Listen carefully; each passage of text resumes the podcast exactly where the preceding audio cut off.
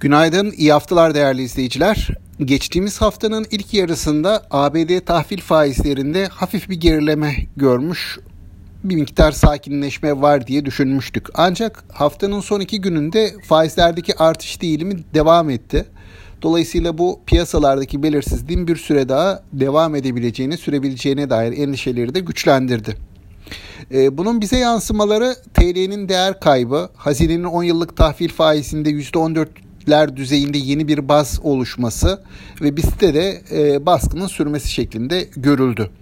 Biz geçtiğimiz haftayı yurt dışı piyasalardan bir miktar zayıf ayrışarak tamamladı.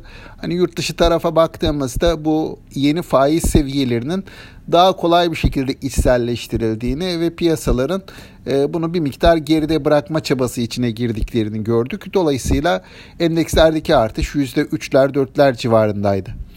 Geçtiğimiz hafta BIST yüzdeki artış ise %1 civarında gerçekleşti. Tabi bunda banka hisselerindeki satış baskısının da etkisi vardı. Malum haftanın ilk günü haftaya bankalar satıcılı başladı. Sonrasında yatay seyir devam etti ama haftalık bazda bakıldığında bankalar geçtiğimiz haftayı %2,5'luk kayıpla kapatmış oldular. Burada özellikle endeks üzerinde ağırlığı yüksek olan Garanti Bankası'nın nispeten e, daha kötü bir performans sergilediğini söylemek e, gerekli olacak. Burada yabancı satışları etkili oldu diye düşünüyorum. Geçtiğimiz hafta özellikle bankalar tarafında yabancı satışlarının ön plana çıktığı ve piyasaya yön verdiği bir hafta olmuş oldu.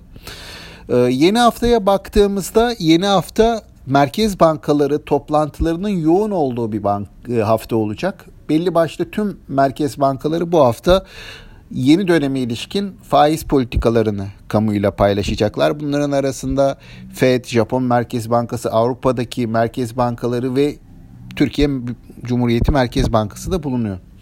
E, bizim Merkez Bankası'nın para politikası kurul toplantısı e, ayın 18'inde değerli izleyiciler. Bu kurul toplantısından Merkez Bankası'nın yeni döneme ilişkin faiz oranını ve faize ilişkin görüşlerini, enflasyona ilişkin görüşlerini öğrenme şansımız olacak. Merkez bankaları toplantılı merkez bankalarının toplantıları öncesi borsalar haftaya zayıf bir seyirle başladılar. Gerçi açılışlarda biraz daha iyimser bir hava vardı ama sonrasında e, şu dakikalar itibariyle vadeli işlemler piyasalarında ya da Asya hisselerinde e, nispeten satışların, satış eğiliminin daha dikkat çekici bir düzeye ulaştığını gözlemliyorum. Dolayısıyla bizim piyasa üzerinde bu bir miktar baskı oluşturabilir. Yurt dışı taraftaki bu eğilim bir miktar baş, baskı oluşturulabilir. Ancak geçtiğimiz hafta borsa e, başta da belirttiğim gibi yurt dışından zayıf yönde, olumsuz yönde ayrışmıştı. Dolayısıyla bunun bir miktar toparlanma gayreti içerisinde de görebiliriz borsayı. Tabii bu toparlanma ne kadar? Hani boyutu konusunda çok da fazla e, olumlu düşünmeye yer yok. Çünkü geçtiğimiz haftaların eğilimine baktığımızda ocağın 10'undan sonra borsanın yatay bir seyre girdiğini görüyoruz.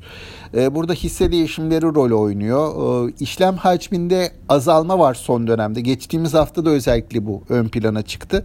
Hani ben bu tabloya baktığımda bu sıkışmış endeks yapısına ve işlem hacminin azalma eğilimine baktığımda borsa yatırımcısının bir bölümünün e, en azından bu dönemi risklerini dikkate alarak kenarda durmayı, piyasayı izlemeyi tercih ettiğini düşünüyorum.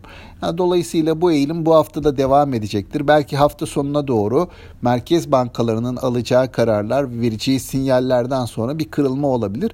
Ama haftanın başı itibarıyla bu sıkışıklığın bir bekleyelim görelim havasının hakim olacağını düşünüyorum. Bizim borsanın da nispeten yataya yakın seyirle bu yatay e, sıkışık seyrini koruyarak haftaya başlayacağını düşünüyorum.